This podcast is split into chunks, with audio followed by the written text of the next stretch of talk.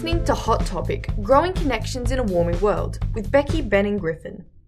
Each episode, we interview someone who has an opinion about climate change which is different to the common consensus, and use the insights we glean from the interview along with our own research to provide you with tips on how to have more productive conversations about climate change. This episode, we will be talking to Rebecca Huntley. Griffin will now tell you a bit about her.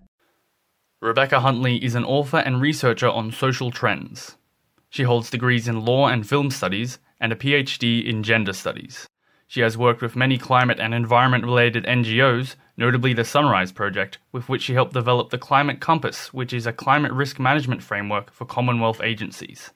Her most recent book, How to Talk About Climate Change in a Way That Makes a Difference, was a big inspiration for this project.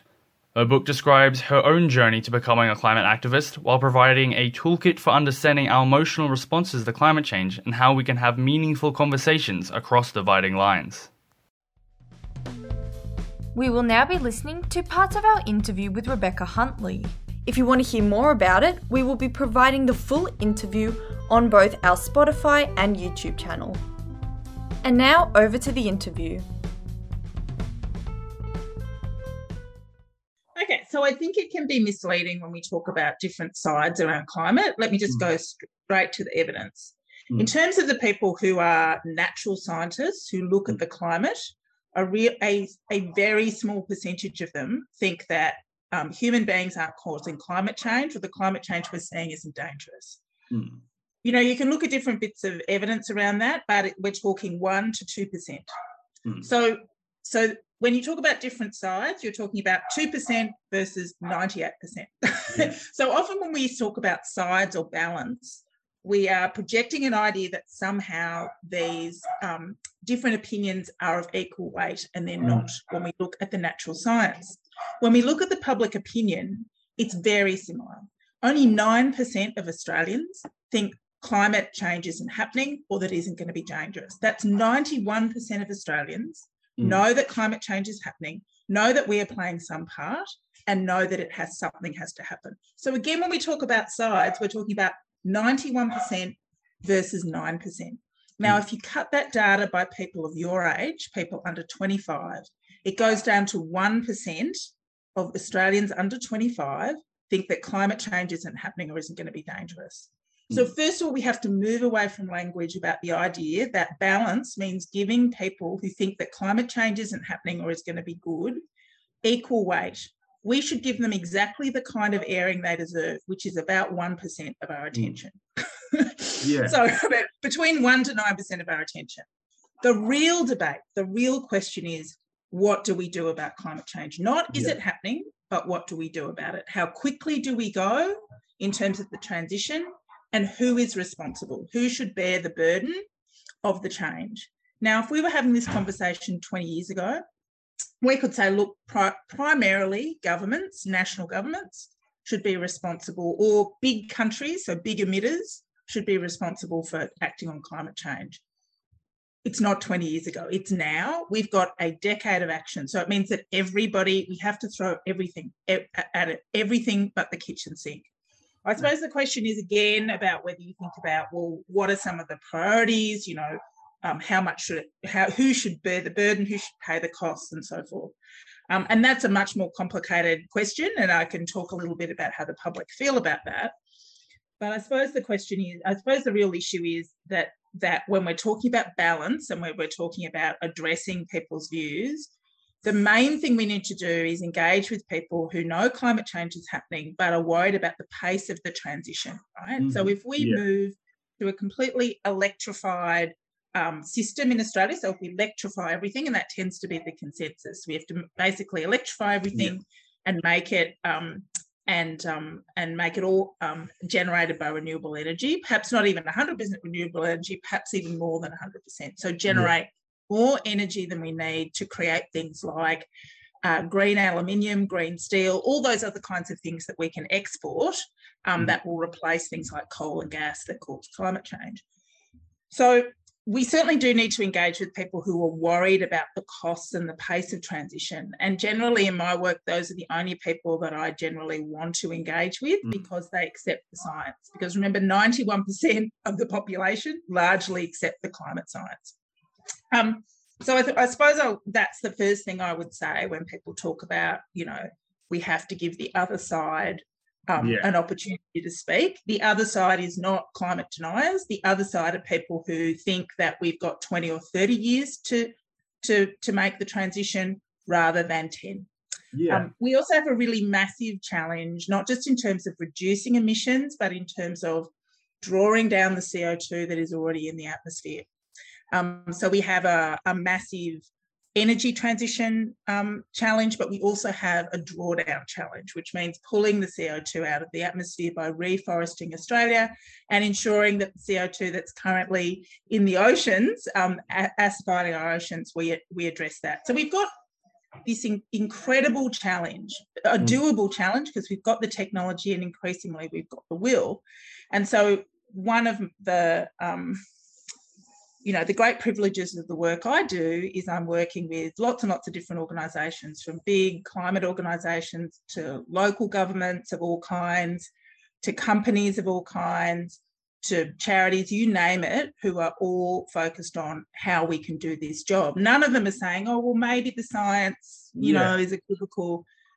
There are very, there are decreasing numbers of climate deniers in our community, in our leadership at the board level, um, there's a lot of vocal climate deniers on Twitter, but and some of them in Parliament. But let's not pretend they represent, you know, the majority of people. They don't even represent a significant minority of people. Um, most people have uh, accepting that this is something that we need to do, and you are part of a growing generation of voters, leaders, consumers, citizens who are not just going to want change but demand it in everything mm. that you do. So that's my first thing when people talk about balance. I talk about the science is in the decision the decision makers across the world, whether it's Boris Johnson or or President Biden, um, have made a decision as well, and it's a question of not whether we act, but how we act. Yeah, and so yeah, and so with your book of how to talk about climate change yeah. in a way that makes a difference, and about yeah, this concept of talking with like people about the climate change. It's not so much talking with the climate change deniers because you need to give fair weight to them, but fair weight is one percent of weight because it's only one yeah, yeah. of people. Yeah.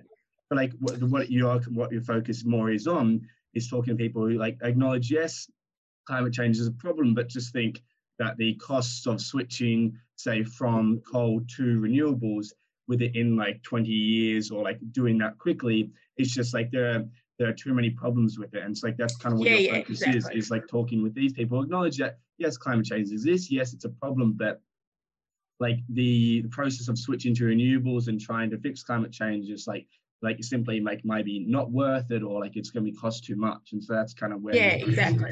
And look and this is where the views of climate deniers or what i call climate delayism which is almost as bad as denial at the moment a kind of craftier form of denial is very effective. It has a way of amplifying anxieties around. So it kind of makes kind of, you know, the future of coal and gas, you know, makes people think, oh, well, that's going to happen for another hundred years and there's lots mm. and lots of jobs and it's all good and there's increasing, you know, demand across the world for coal and gas. All these things that are actually kind of 100 just not true yeah. just not true so so the views of climate deniers get amplified so the the sensible middle who want action but kind of think, oh, can we do it? Um, get affected by the views of the minority, often because that minority view gets a megaphone, whether it be through Sky News or the or the the Murdoch newspaper or even parts of Parliament. So you're right. So it's about the challenge is telling people that we've got the tools and um, we actually have to make the change. The change is already happening. Um, um, I did a really interesting piece of research over the summer about the role of um, superannuation funds in climate action, was talking to somebody, um, uh, a very respected um, energy transition expert in Australia called Tony Wood. He works for the Grattan Institute. He used to work for the Clinton Foundation on energy transition. And he said, it's not a question of whether we act on climate change or not. It's now a question of whether we, we act um, effectively or ineffectively. And because Australia doesn't have an energy policy, because it has um, critical climate deniers in its ranks in Parliament, and because we've had a kind of toxic politics of climate change in Australia for over a decade, it means we're acting on climate, but we're not doing it efficiently. We're not doing it in a way that actually could generate jobs or set us up for the future or make renewable energy really accessible to all Australians. Um, so, so to say that we have to prepare for the transition isn't is is misleading. The transition is on. It's happening. Yeah, the money is moving. The, the science now. is moving. Exactly. So the question is, do we sit on our hands and think and go la la la la la la la this is not happening or whatever, or do we go actually Australia is really well placed to to benefit out of this in so many ways? Do we actively be part of it and of course that's that convincing people that that is not only possible but necessary now is mm.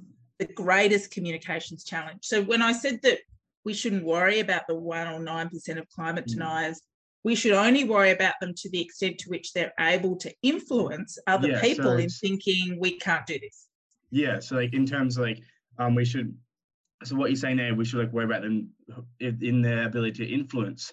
So you're saying people in higher like positions of power, say like politicians who like say, oh, climate change isn't real, it's not at all a worry. Mm-hmm. That that is something that we should worry about because of their like influence, the greater influence. No, I think that's right. So, so what we're seeing at the moment in federal politics, is, as you would observe, is that um, we're getting, uh, you know, in the last federal election, a very prominent climate denier in Tony Abbott, was basically um, pushed out of his seat by a Conservative independent. At the next federal election, you've got a whole lot of new Conservative independents that are, by Conservative, I mean politically and socially conservative, but active on climate, who are going to be um, really bringing the fight up to um, people in uh, in the government in the Liberal Party to say it's your climate policies are not good enough. So, so it is actually really important to get climate deniers out of Parliament. Why is it more important to get the why is it more important to get Tony Abbott out of Parliament than it is to argue with your uncle at Christmas when you're both drunk about climate? Which, if you want to do that, that's fine. I tend to think that that just causes, you know, family disharmony mm. and and indigestion. And having spent years listening to climate deniers and knowing that they will turn themselves into knots before they will agree with you about climate, right? Not about other mm. things like renewable energy. You can, can even convince people who are skeptical on or skeptics on climate change that renewable energy is the right thing to do. But it's it's pretty much like pouring water on stone, arguing with a climate denier, you know, um, on Twitter or in your real life. But why it's so important to make sure that climate deniers don't have a platform and a megaphone is because they're making really serious, they're making or they're stopping really important decisions that affect everybody. They're actually um, not doing their job. You know, if you're a member of parliament, you can think whatever you want, but in the end, you've got to represent the best interests of your electorate, the best interests of the nation based on the evidence. So if you're in Parliament and you're ignoring what the CSIRO tell you and what, what NASA tells you, what every single university tells you, you know, um, what you're ignoring the pleadings and advice of you know the CEOs of major companies. You're ignoring what presidents and prime ministers around the world are saying. If you're doing that and you're sticking your head in your sand and you're saying we're not going to do anything on climate you don't deserve to keep your job because it's essential part of your job that you make decisions for the public interest and the public benefit and the public health based on the evidence that you have the overwhelming evidence. If you're not doing that you're saying that you can, you know, that COVID's not real and climate change isn't real and all those other things, you deserve to just become an, a normal citizen. You don't deserve to sit in the federal parliament. So that's yeah. my view. So the, my view about climate deniers is mm. that only time we worry about them is when they can influence other people and when yeah. they can influence policy.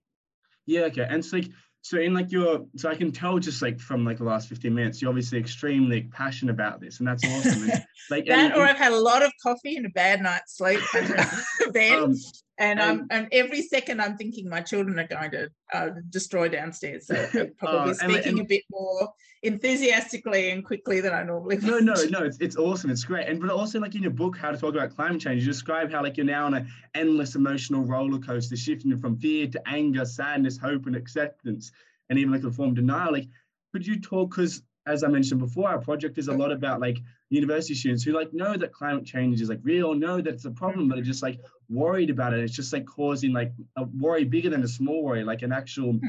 anxiety about it. Could you like talk more about like your personal feelings surrounding like climate change and like well climate action or uh, lack thereof, and about like how you um stay optimistic or if you're not optimistic and manage these feelings? Hmm. Yeah, I can definitely talk about that. Is that something that you feel sometimes? Oh yeah, for sure. Like for me, it's just like I I Is want to Becky's make nodding her head. Yeah, I, I, I, want to make as big as difference as I can, and I want to try and help climate change. But then it's just like you look at the whole issue, you look at how big it is and how much involved, and it's like, what can I do?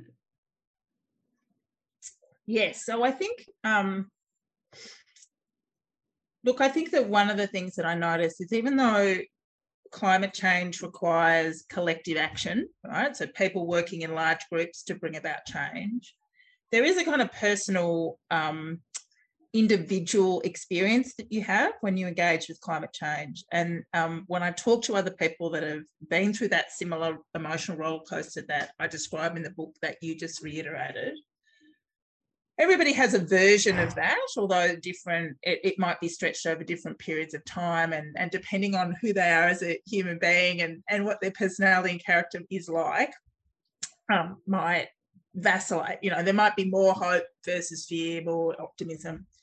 Um, so I'm generally a very kind of um, somebody who finds um, mental health through doing things, whether it be, you know, cooking or walking or just, okay, how, I'm generally one of those people who wants to fix stuff there's bad things about that as well because you can't fix climate change. Climate change is a thing and you can't fix it on your own. I suppose the thing that keeps me optimistic, and this is a this is a rare privilege, is the work that I do is with lots and lots of different people in and inside the, the conventional climate movement and outside. So businesses of all different kinds, entrepreneurs, and so every day I'll have meeting after meeting after meeting, including a meeting that I'm having with you today, with people that are trying to find ways to do things. So so that helps. That's like a bulwark against depression, which is, oh God, it's too big. So I get I get a bit of an umbrella view of what's happening and what's possible. So that's helpful. Um, I suppose the other thing that I have is uh, I have I talk a bit about the book about hope around climate change. I, dis, well, first of all, despair is not an option when you have small children. so I, I, really can't be in that, oh, well, it's all just too hard because I've got to look them in the eye in 10 or 15 years and say, you know, I knew this thing was coming down the track in a way that was going to dramatically affect your lives. And I feel like I had to play a role so I don't think I have a kind. I have a moral and ethical responsibility to choose to be active, hopeful, and optimistic every day in the way that I have a moral and ethical responsibility to get up every morning and make them breakfast and like fight with them for 15 minutes about cleaning teeth, which is what I did before I saw you. So I see that as part of that. Um, I there are moments, and particularly when there are moments when I um, see I suppose that the scope of the problem and the amount of resources of the people who are trying to delay action. Remember, they've got billions of dollars mm. at their disposal. Um, uh, and the scope of the problem in terms of, like I said, reducing emissions and drawing down the CO2 that's already in the atmosphere. So that combination, if you think of it like as a pull, pull, you know, as a as a pull and a, a, an immediate like kind of push pull action that mm. you've got to do at the same time in the next 10 years. And the older you get, the shorter 10 years it seems like if I think, oh, what was I doing 10 years ago? That seems sometimes that seems like a blink of an eye.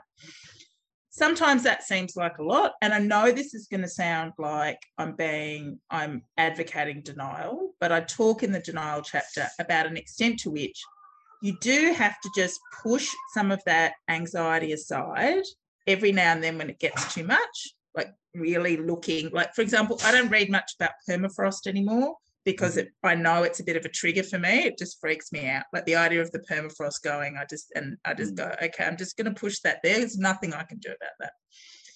So I do, and all climate activists do this. All climate activists go, all right, that's a whole other thing that is a bit too overwhelming for me to think about now. So I'm just going to push that to the side because to dwell on that too much will stop me doing the job I have to do. And this yeah. is the final point I want to make. I think that really, really good activists or really good people who are in behavior change and bringing about change in the long term recognize they can't do everything. Instead of thinking what needs to be done, you need to say, what contribution can I make? And that might be quite a small contribution, but it's part of a larger, a larger, a larger whole. So I see lots and lots of challenges in the climate movement, lots of lots of things that need to be done. I don't think about what needs to be done. I think about what can I do well. I'm a really good researcher. So I just decided I'm just going to research climate change and work with people who want to do stuff about it. So I just think instead of thinking about everything that needs to happen, I think about what is my what is my skill, what are my what's my skill set, what's my strength, what's my contribution, and be as good as I possibly can be at that. Yeah. So I would say to any of you or any of your fellow students, yeah. There are things that you enjoy doing. There are things that you are good at. There are uh, professions that you might want to fulfill. You might be in, you know, in law, engineering, arts. It doesn't matter. There is a way that you can think. I want to do this thing. I really, this is the thing that I, I enjoy doing. That I'm going to earn a living. And how can I apply a climate change lens or strand through that work? And mm. that's what's going to be my contribution. You don't have to save the world. All you need to do is be really, really good at what you enjoy doing and think about how it can make a contribution. And some of the most interesting work I do is with groups of professionals, whether they be farmers, parents, been doing work for veterinarians for climate change because climate is going to affect everything from our family pets to, you know, the cows and horses and pigs and all the rest of it that you know farmers like to raise and we like to eat most of the time. So so that's what i would say you know when it all becomes overwhelming work out what you work out what your threshold um you know your position of comfort and function is. Mm. work out what you enjoy doing what you would like to do and work out how it can make a contribution to the larger whole and spend time talking with other people about it and also just try and derive a bit of fun and joy out of your activism as well. It is possible. Um, you'll you'll get joy and energy and enthusiasm through acting effectively with other people. Mm. um, we are at a really amazing point in the fight on climate where things are happening. You know to have a president like Joe Biden, who talks about climate all the time, who's really committed to doing something about it, to having a conservative prime minister like Boris Johnson, who talks about climate, to have countries around the world, developed or undeveloped, rich or poor, regardless of where they are in the world, actually doing things on climate in South America, throughout Asia, in Africa.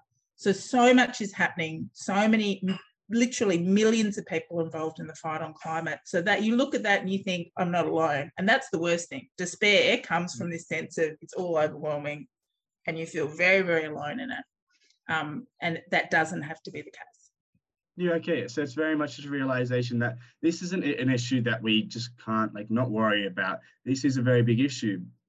But it's also a realization that I can't solve like climate change. I can't fix climate change. So it's a recognition of recognition and say, okay, because I can't fix it, where is like my limit for the amount like that I can do and, and the amount that I can worry about that I can humanly worry?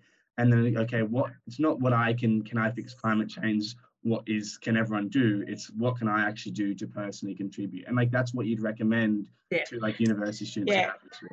No, no, no.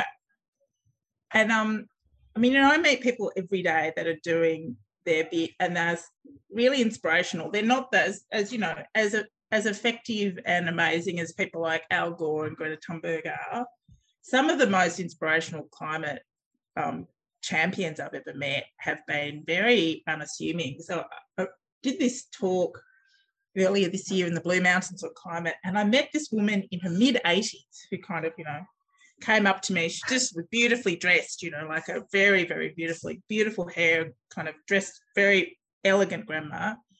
And she said, I've been worried about climate change for decades now. You know, my, my husband died recently.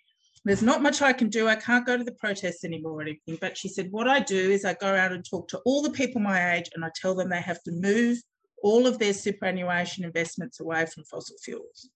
So she just in her daily life, because obviously she all of her friends are of her age or you know in, retired, she's just a, a one woman divestment campaign.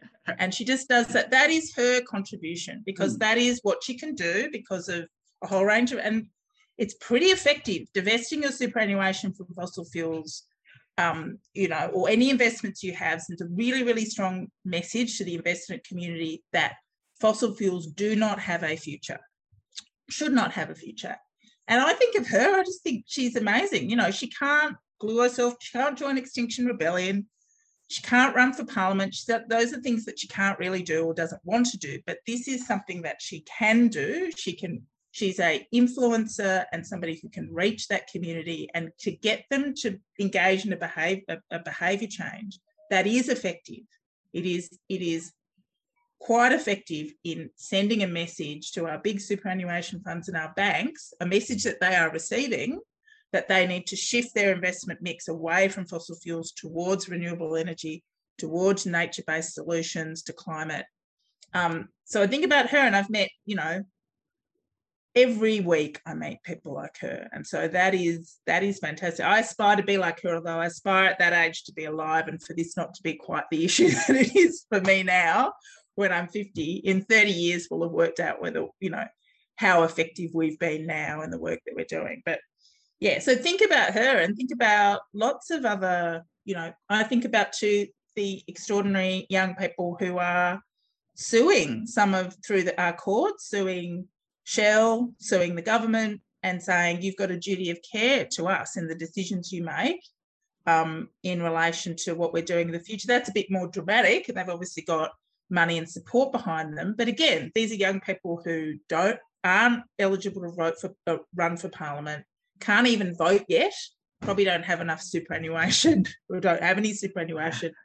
So everybody's thinking about what lever can I pull in my own mm. personal life amongst the networks of influence and power that I have, and we all have them. We all have some.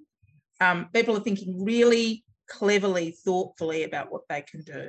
Um, so I'm I'm as inspired by them as I was inspired by kind of the more obvious um, climate change campaigners who are kind of household names. Your advice for talking about like how uh, this is a big issue, but like you need to think about what you can do, and like you're talking about how like how to actually think about this issue and how it's important when you're talking about people who disagree with the climate change, not to focus necessarily on the people who don't think climate change is real, but to focus on the people who think um, maybe like transition renewables isn't like vi- viable. I think. But before um, we let you go, is there anything um, last that like you wanted to say do you think to people university either university students are worried or people who think that we don't really need to take any more action uh, i suppose the first thing i'd want to say is yeah sorry our generation screwed it up um, sorry you've got to deal with the impact of it along with you know a tumultuous um,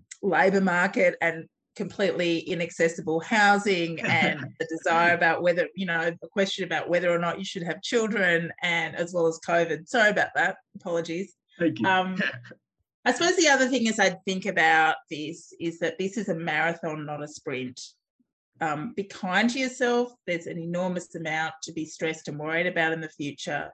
Um, know that your um, at your generation's collective wisdom and understanding about this, the extent to which it continues to be the number one issue in in in research on what matters to young Australians, shows that you know, you belie the characterization of your generation as, you know, just worried about money and technology. You're putting things like climate change, mental health, and affordable housing on the top of your list of the things that you think are really important, not just for your generation, but for a broader society. So you'll inherit positions of leadership and influence sooner rather than later. And have a lot of trust that you'll have both the will and the technology at you know at your fingertips to create the most livable world that we possibly can have. But like I said, it's a marathon, not a sprint. Try and just try and just um, take little little steps to make your contribution and do whatever you can to have a bit of fun. You deserve to have some fun um, while you're young. So try and um, derive as much joy and enthusiasm from your life while you deal with some of these really, really full on issues that face you. Yeah, well, th- thank you again, Rebecca. That was like really awesome. And all that you said, I think, will be um, really, really useful. Using our insights from this interview, along with our own research, we will be having a discussion about how you can more effectively speak to people who have different opinions to you about climate change. Yeah, so I was I wanted to start off um, with talking about her sort of view on um, action with regards to climate change. Um, and she said it's not a question of whether we act, but how we act. Um, and that's supported by uh, the report that we mentioned in the discussion for the previous podcast. Um, so that's the climate of the nation report that came out in 2020, which found that 82% of Australians are concerned about climate change. Um, so it's definitely an issue. It's definitely an issue that people care about. So it's no longer a question of whether we do anything, but exactly what it is that we do. Yeah, and like that's like definitely true. And talking about like this idea of like we mentioned 82% of Australians are worried about climate change from 2020 survey. Um, like there was just a survey that was um, released last month that like was a bunch of articles by BBC, The Guardian, that kind of stuff about basically the biggest um, survey worldwide about young people worried about climate change. And basically in this survey, there was 10 countries um, surveyed with 10,000 young people, how they felt about climate change and government responses to it. So some of the statistics from this survey are just absolutely like astounding. So nearly 60% of young people approached feel like they were worried or extremely worried about climate change. Three quarters of them said the future was frightening, and over half of them, 56%, say that they think humanity is doomed. Um, and so, two, and also two thirds of them reported feeling sad, afraid, anxious. Many felt fear, anger, despair, grief, and shame. There's like was a bit of hope as well. She's, you can just see that like change, like eventually change is going to have to happen because people are worried about it. It's just a question of yeah, like when it happens and how efficiently we do it. Yeah, yeah, and that's tying that into to what Rebecca said. Um, so we asked her about how she feels about climate change and how she deals with her emotions. Um, and her response for you know climate activists um, and, and people like her is that despair is not an option. Um, mm. and because she feels that she has a moral and ethical responsibility to choose to be optimistic. Um, and so we asked her, well, you know, how do you do that? Um, and she said, well, she's pretty privileged because she's constantly around people who are trying to fix this problem. Um, and so that's quite uplifting to always be exposed to that. But she still does have anxieties. She gave an example of um, the melting permafrost, and she said, you know, she her response to that, um, because she can't do anything about it, is to just push aside that anxiety. Um, you know, when it becomes too overwhelming, because there's literally nothing that she can do about it um, and dwelling on it will stop her from doing her job effectively, basically. Um, and like maybe maybe the sentiment that she's expressing there is different to to the way I, you know, it could be interpreted. But the way one way that could be interpreted is you know just trying to bottle up and and sort of suppress these anxieties. And i don't i don't think that's the best way of dealing with it. So it, it reminds me of um this uh book I mentioned in in our first discussion with Peter Ridd, um, called "The Minimal Self" by Christopher Lasch, um, and that's about the normalization of a crisis. Um, so in it, he presents the idea of this person, the survival artist, um, and he says that the survival artist takes bad news for granted um, and they are beyond despair. So this person, they deflect warnings of ecological cat- catastrophe by refusing to discriminate between events that threaten the future of mankind and events that merely threaten his peace of mind. Um, so I think, I think with that, it's you know you you don't want to be you don't want to be a survival artist, right? And you don't want to be a person who just pushes aside all these things that make you anxious, all these things that worry you. You want to be able to come to terms with that. So, how do you avoid becoming a survival artist? Well, I think in order to do that, you need to address and come to terms with the issues facing the world. Um, you need to observe your feelings as they arise, observe your anxiety, ask yourself, how do I feel about this? What emotion am I currently experiencing? Don't try to act on it or analyze it, just acknowledge it. Um, because I think it's very important to honor how you feel. Because if you don't do that, if you suppress your emotions, if you push them away, if you say, "Oh, it's all too much," if you say, "Oh, I can't, I can't think about that because it's such a big issue," you know, I'm, I'm just going to push that down. You know, if you let these um, subtle anxieties bottle up inside you, it's going to end up affecting your behavior negatively. Um, and so you can avoid that if you actually acknowledge these things and, you know, take a step back and say, okay, I'm experiencing this. This is a problem. Um, and, you know, just acknowledge your feelings. I think it's also important if you have recurring severe anxiety about these sorts of things to seek therapy because a lot of therapists these days are starting to acknowledge and treat climate anxiety as an actual mental health issue. Hmm. Yeah, and I think what you said is like very, very important, very true. And just like with the part you mentioned, you don't know whether it's correct interpretation about like what she was saying about pushing like this issue to the side, say with the permafrost. I think that could be interpreted as bottling up and therefore like a bad thing because of the consequences that, as you mentioned. But I think a lot of it is also just um, as she also said, recognizing that really good activists and really good people who are involved in bringing about change in the long term recognize that like they can't do everything. And so yeah. instead of thinking like what needs to be done, say like with the permafrost, you need to think what contribution can I make? And that might be a quite a small contribution, but it can be part of a larger whole. And I think like sometimes with like this anxiety about climate change, it's like as they were saying about permafrost or whatever it is for you about what overwhelms you, it's not so much like completely ignoring something or bottling it up. It's just recognizing, okay, this I, I care about climate change and I want to do something. But this specific issue is worrying me too much right now and it's overwhelming me too much right now. So whilst I'm going to recognize it's bad, I'm also going to set that aside and just like ignore it, put out of my mind, not to bottle it up just for the purpose of like because dwelling on that thing would stop me from doing the job that you have to do. Um, and like that's what she mentioned, and that's why I think it's like when she mentioned about um doing what contribution can I make, and I I think this is like quite important, especially if we mentioned the past couple of studies about Australians and also people around the world, young people.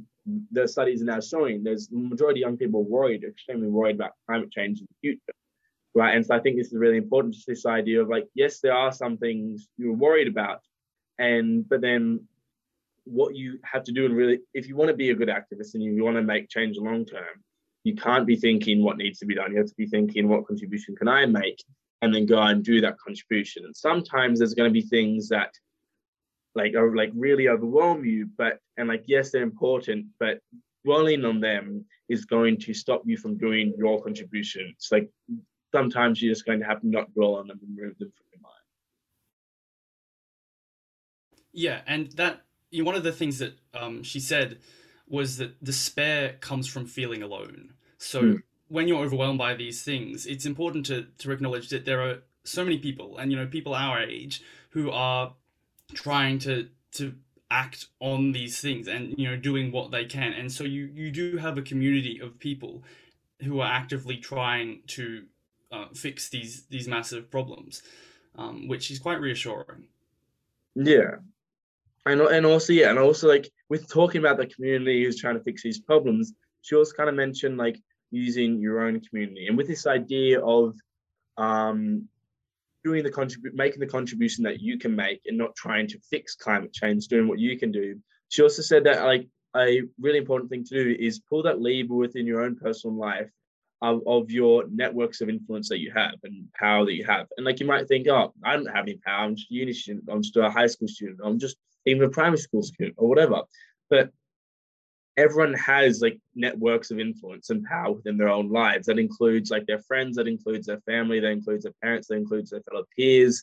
And that, that also includes in terms like networks of influence, that also includes just like your own headspace. So it's just like working within your network of influence, make the contribution you can make and not trying to go outside of it and then get overwhelmed by the things that you can't end up doing. Tying into what you were just saying, um, we found an article in the International Journal of Mental Health Systems on the relationship between climate change and mental health. Um, and one of the big sort of recommendations that they gave um, is that you know they said in the long term, hope and morale in the community about climate change is deeply entwined with mental health promotion, and for the community to be less pessimistic about the future requires a realistic understanding of what climate change means so that's actually acknowledging, you know, what is happening, coming to terms with that, and also what can be done. And in that sense, it's what can you do, right? And what can you do um, to feel less anxious about this? And you know, we've just said you can do that by doing, you know, finding something. What what interests you? What are you good at? And looking at that from a climate change perspective, putting you know a, a climate change lens on your interests. Yeah, and uh, like and reinforcing like the importance of what we said before about the amount of people worried and also how to get rid of this worry. Like this like academic paper like argues that not only will the direct impacts of climate change, such as extreme weather events, have significant mental health implications, but also like understanding the full extent of the long-term social and environmental challenges posed by climate change has the potential to create emotional distress and anxiety, which is like this paper is saying that like it definitely can and will like have these mental health implications, which, which is why we need to like work out, as we discussed, like how to actually approach this approach this, this issue on an individual level. Talking about the issue on an individual le- level, in the interview, I really liked how she mentioned that older woman who has been worried about climate change for a long time and realizing that she can't participate in the climate protests anymore, instead goes around to all her friends and tells them about the need and the importance of moving their supers away from fossil fuels. And like I, I she she thought that was really inspiring and kind of so did I because I was just this like woman worried about climate change for decades, just doing what she can do. And like that's like I think the very links in with like yeah the idea of just making the contribution that you can make because if you try to go beyond that contribution, if you dwell on too much about the long term, like how bad it's going to be, then that can like lead to the mental health problems. You need to like acknowledge them, but whilst also realizing you can only do what you can do. Yeah, and there's you know there's a number of different things that people different ways that people respond to what can i do you know last time we talked to sergio who said you know he felt the most significant thing he could do was these, you know, Extinction Rebellion protests. Um, and there's this common criticism of XR that you know it's it's so extremist. It's so you know it, it gives climate it gives you know climate change activists a bad name because you know all these people are getting arrested. Um, and Rebecca sort of pointed out, and you know this is something that Sergio talked about as well, is that that's sort of missing the, the, the point of XR entirely. Um, so uh, Rebecca said that all great social move- movements have radical fringes. So XR is the radical fringe of the climate change movement, and she related it to the suffragettes. You know, not all um, women, you know, not all people, um, you know, trying to promote, you know, voting rights for women and that sort of thing. Not all of them were extremists but some of them were and those people were important because they showed the depth of feeling and anger that people were feeling at that time. And that's that's the purpose that xr um, has today as well. It's it's an expression of just how much people care about this problem. And that's yeah. also very important. Exactly. Um and you see mentioned with the sergio part which is obviously like very interesting like about yeah how this is just an extent a radical part of the climate change movement. Like it's an expression of this worry.